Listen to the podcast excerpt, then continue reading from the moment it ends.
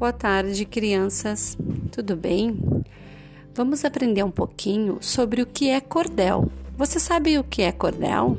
Cordel são folhetos contendo poemas populares, expostos para venda pendurados em cordas ou cordéis, o que deu origem a esse nome.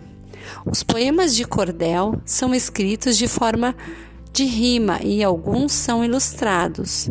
Os autores ou cordelistas recitam esses versos de forma melodiosa e cadenciada, acompanhadas de viola, como também fazem leituras ou declamações muito empolgadas e animadas para conquistar os possíveis compradores.